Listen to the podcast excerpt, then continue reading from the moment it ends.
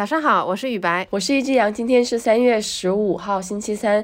你正在收听的是油条配咖啡。那很久没有跟大家见面了嘛？这一切的责任都在我，对吧？责任都在美方。我也是这么认为的。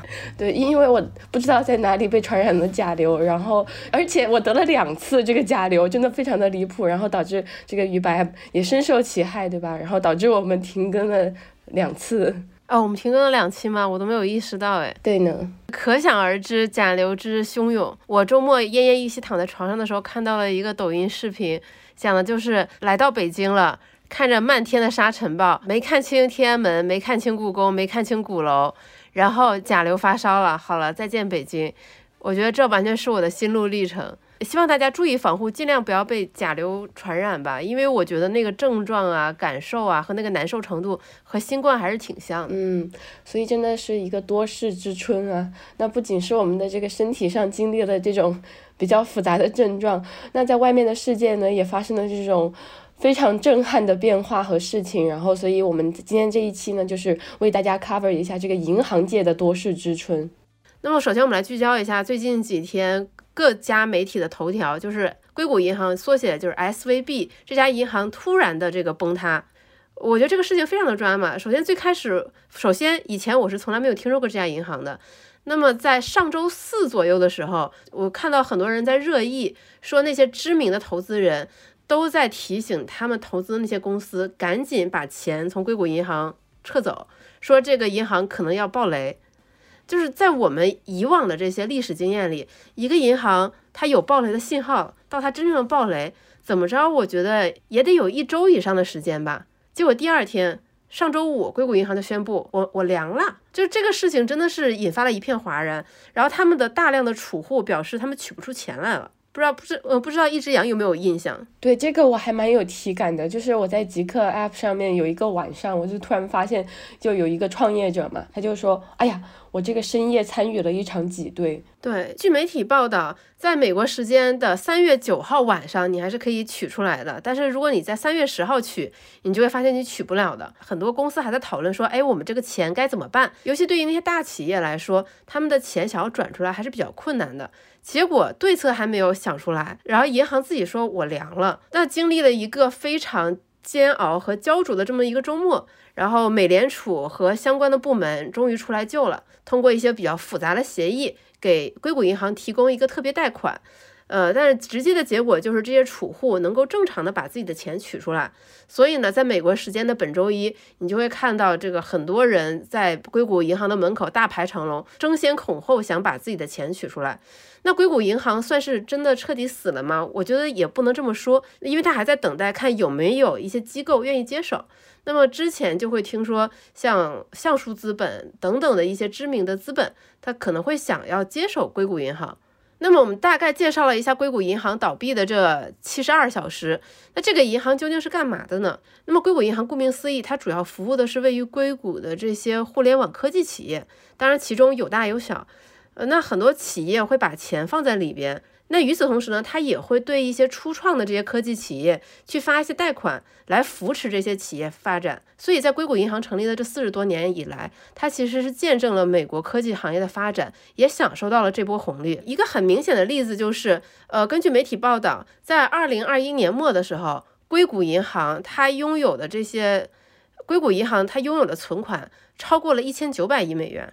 然后硅谷银行在全美来说，它应该算是排第十六大的一个银行。就变成了一个非常大大型的银行，那这个银行为什么会倒闭呢？这也是我们油条配咖啡想跟大家分享这条资讯的原因。那我觉得这个事件其实我们应该追溯到二零二零年，就是新冠疫情爆发的时候。那么二零二零年美国发生了什么？我们都知道，美美联储各种降息，刺激经济，大放水。那么科技行业的股价也是一飞冲天。那对于硅谷银行来说，这自然是好事，因为它服务那些客户，股价都涨得非常厉害。然后手里有大把的现金，全都存到了他的银行里。这个这个量能有多大呢？呃，据统计，从二零二零年六月到二零二一年的十二月，硅谷银行的存款就从七百六十亿美元上升到了超过一千九百亿美元。但是银行和公司不一样，就这些钱对于我们这些储户来说是存款，对于银行来说是负债。然后由于利息很低。由于由于由于美联储一直在降息，所以呢，这些这些负债呢，其实你不太需要付利息。那对他来说，这笔钱就非常的划算。那拿着这笔钱，他肯定想说，那我得去做一些赚钱的营生。那银行都是怎么赚钱？我们熟悉的银行都是靠放贷款，然后就是靠这个利差来赚钱。比如我的贷款利率是百分之二，我的存款利率是百分之一，那我就可以赚百分之一，对不对？但是硅谷银行。它服务的对象很特殊，它服务的主要是互联网科技行业。那么，互联网科技行业这些企业，在过去这些年，他们拿钱主要是靠融资，他们并没有多少会去找硅谷银行借钱，所以它的贷款其实是发不太出去的。那这么多的负债，硅谷银行它只有一个选择，就是去做投资。作为一家银行，它还不能去投那些风险很高的东西，所以它就只能投债券。那于是呢，硅谷银行就买了非常多的国债，还有 MBS，也就是基于房贷的这样的一个金融衍生品。整体来说，这个年收益大概是百分之一多一点点。但是你想想，它的这个负债，也就是这些存款，它的成本几乎是零。然后呢，它的这个收益是百分之一点多，怎么着也还是能赚钱。听上去，硅谷银行这个算盘打的还是挺不错的。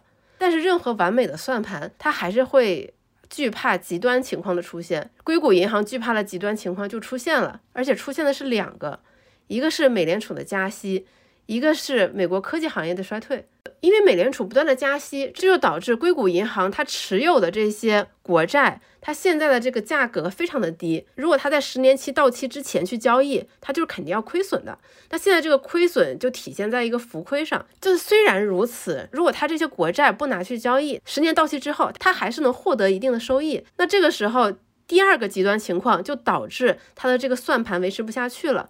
那就是美国科技行业的衰退，或者叫寒冬。在过去一年，美国科技行业的 IPO 情况是非常的差的。我们天天看到这些互联网科技企业裁员的信息。那对于这些企业来说，我融不了资，我就只能吃我的存款，所以他们就得从硅谷银行里把他们之前存的那些钱给拿出来。这个时候，硅谷银行就会遇到一个很尴尬的情况，就是他很多钱已经拿去投资了，账面上的钱被大家不断的抽走。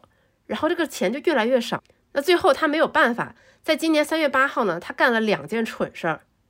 首先，他抛售了二百一十亿美元的这样的一个债券，然后呢，直接亏损是十八亿美元。这说明什么？这说明这个银行没钱了，他宁肯亏损，他也要套现。那么第二件事呢，就是他当天发了一个公告，说他们要启动一轮融资，要融二十二亿多美元。这两件事简直就是向全天下公告说，哎，我这个银行没钱了，很危险。所以呢，这就引发了第一轮恐慌。大家想说，哎，这个银行是不是没钱了？那么接下来，硅谷银行的 CEO 干了第三件蠢事儿，他去找了一些他的最大的储户，那些非常有名的科技机构和投资人，跟他们说，我们要共克时艰，你们要支持我，像我在你们非常困难的时候支持你们一样，你们不要把钱取出来。开完会之后，他们每个人都跟自己旗下和自己投了所有企业说。抓紧跑，赶快把钱取出来！硅谷银行要完蛋了，所以这就产生了第二轮挤兑。那硅谷银行账面上的钱应付不了这么多人取钱的这个需求，所以在第二天他就宣布说：“我我不行了，我破产了。”我觉得经常在网上看一些很多评论文章，都是流露出某一种同情吧，就觉得这个事情好像也没有人做错。然后虽然我们刚刚形容他做了三件蠢事，但是都是那种。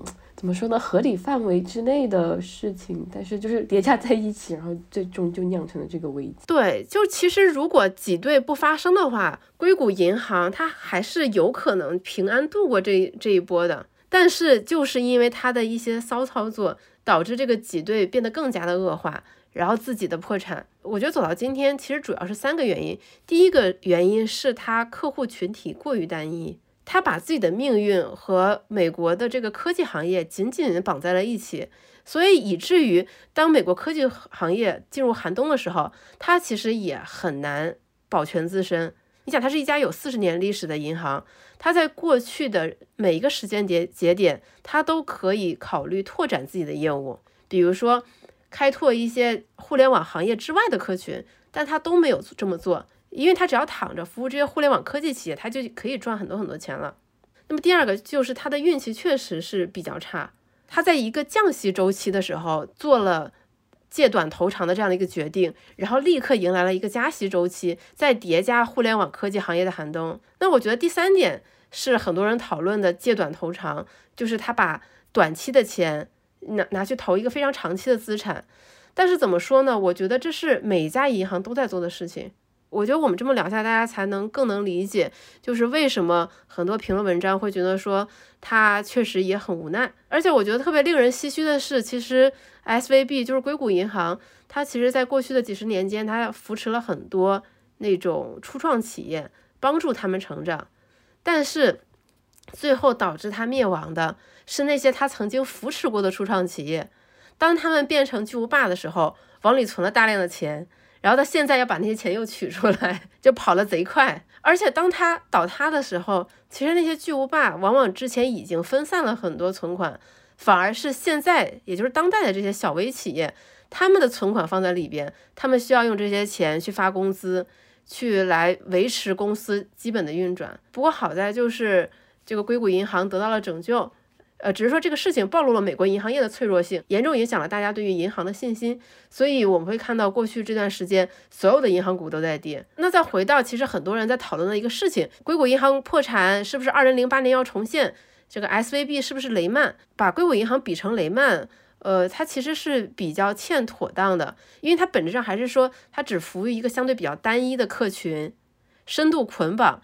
导致出现问题，但但是二零零八年的雷曼很显然不是这样的情况，所以硅谷银行的破产，它其实理论上不会引发金融系统的连锁问题的。那么，但是它其实引发了大家对于银行业的信心，这就导致了很多人去自己所在的银行取钱。然后引发了一些其他银行的倒闭。那我这边想跟大家分享的资讯呢，是关于这个另外一个风格的银行啊，就是这个 Silvergate 和 Signature Bank，呃，这两家可以说是在加密货币领域做的最好的两家头部的银行，也在最近就是宣布了倒闭。就是虽然刚刚我在跟大家念资讯的时候提到了两家银行啊，但是呃。目前我收集到资料最全的还是 Silvergate，所以说我们今天就以它为例子，呃，来讲一下，就是在这个加密货币友好型的银行又是怎么发生这个倒闭的事情的呢？在三月八号，也就是上周三的时候，之一 Silvergate Bank 宣布清盘，计划把所有的存款都退还给客户。然后这个消息一出，这个本来已经跌了一整年的这个 Silvergate 母公司的股价又开启了一轮暴跌，就是。呃，我忘了查今天多少钱了，迅速查一下。哦，三块，呃，两块，两块三毛八，这看起来就非常的凄惨。因为如果我们对比去年的同一个时间，当时它的股价高达一百三十七，而且甚至说在它这个上市的最高点，曾经冲到过两百多美元这么高。那这个 Silvergate 为什么曾经这么受瞩目，这么棒，这么厉害呢？那它其实算是这个加密货币圈。这个圈子里面的一匹黑马吧，在这个比特币什么的都还没有那么被看好的时候，就是那些大银行就对这些什么比特币之类的业务敬而远之。但是这个 Silvergate 呢，就觉得哎，这是个机会，所以说他就站了出来，主动为就是一批这种要进军这种加密货币领域的客户提供服务。他们也需要把像美元呐这样的资产转换成金融资产，或者是说有一个存放的地方嘛，所以他们就。为这种场景定制开发了一整套服务，就比如说，你可以像存美元一样，把比特币存在你的账户里面，然后你也可以在这个平台上面换汇，就像我们用人民币换美元一样，你也可以在那上面用美元换比特币，就是非常的便捷。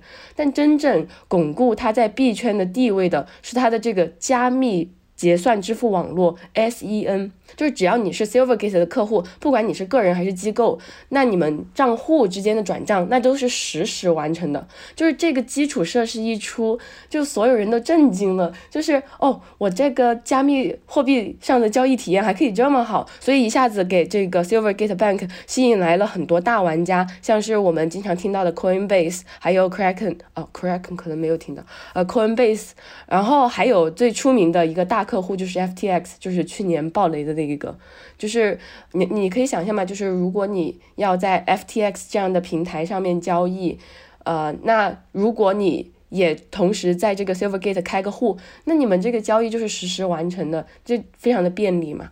那有这些优质的服务，大家也就纷纷的在 Silvergate 开户。最高的时候呢，Silvergate 就从这些。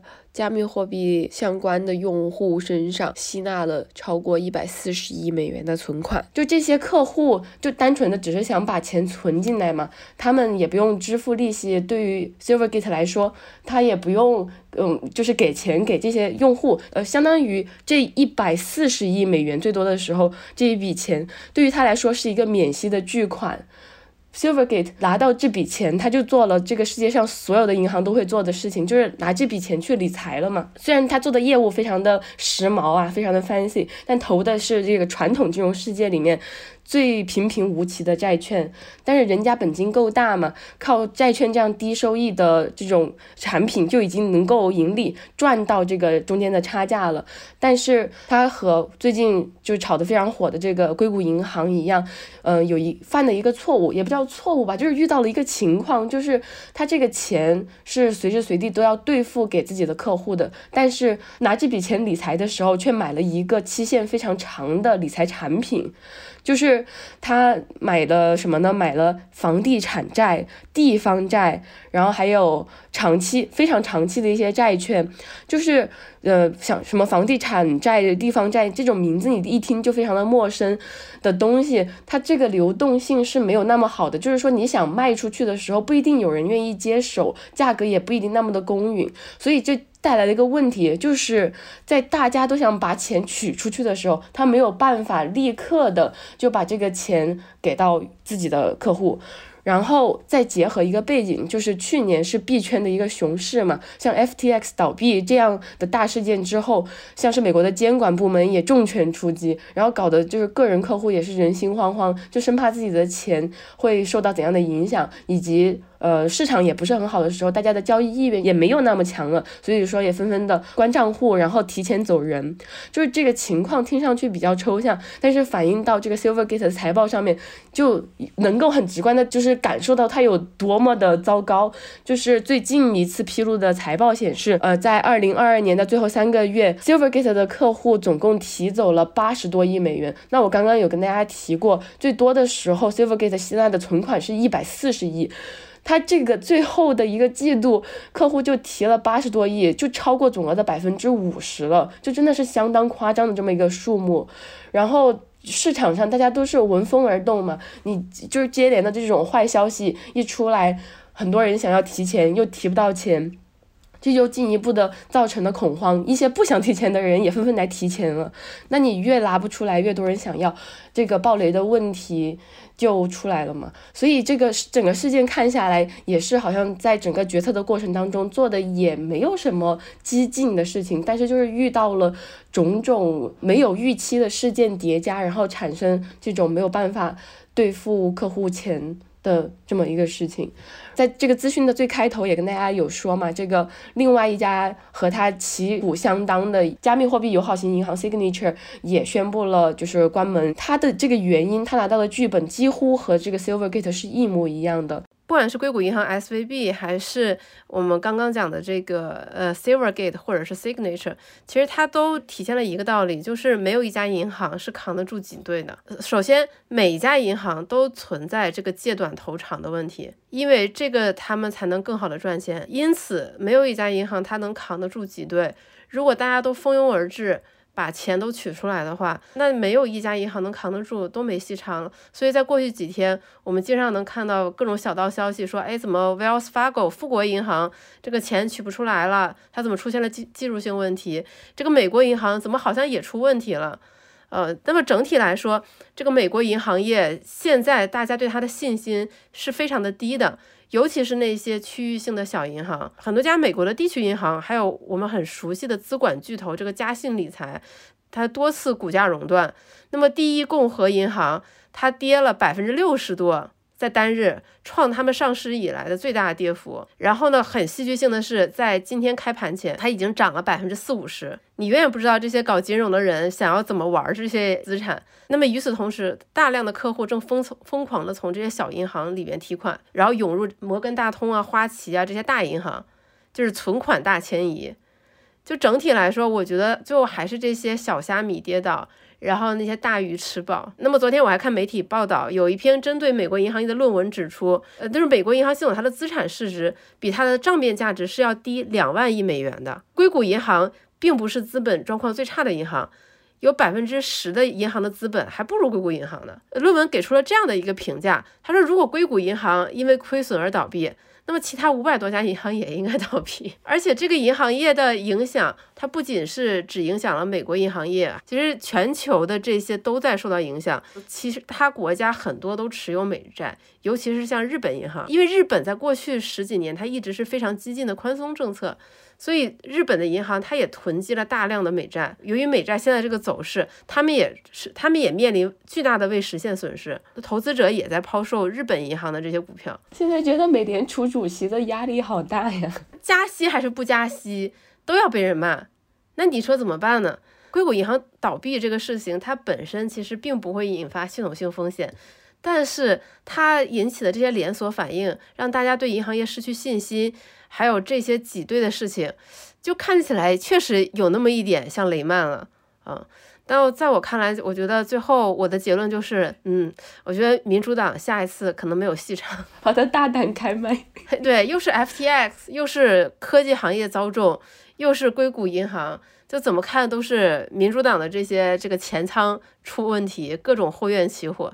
嗯，不是大胆开麦，而是一些爆言。行，也没想到，就是我们商业类节目也也听出了一种那种台湾电视节目的感觉，争论节目。我以为你要说，就是听出了一丝这个中文 Twitter 的感觉，莫名莫名其妙开始见证。没有没有，很可爱，很可爱。那么我们也会持续关注硅谷银行事件未来会怎么发展。那我们今天的一句话新闻是什么呢？女儿充值八万蛋币，妈妈说要崩溃了。然后这个是一个来自我们知名的这个电视节目幺八幺八黄金眼的一个报道。然后我们把这个链接放在了这个 show notes。然后大家可以去查看，呃，蛋币就是我我们之前分享的蛋仔派对这款游戏的货币哦，不知道大家有没有玩呢？哎，有有有，哎，有吗？但真的有有有一个听友给我们留言说，他说有下载，他说还挺好玩的 啊，是还挺好玩的啊，就是手机版的糖豆人，就非常适合在就是累了困的时候在里边卷一卷，获得一些快乐。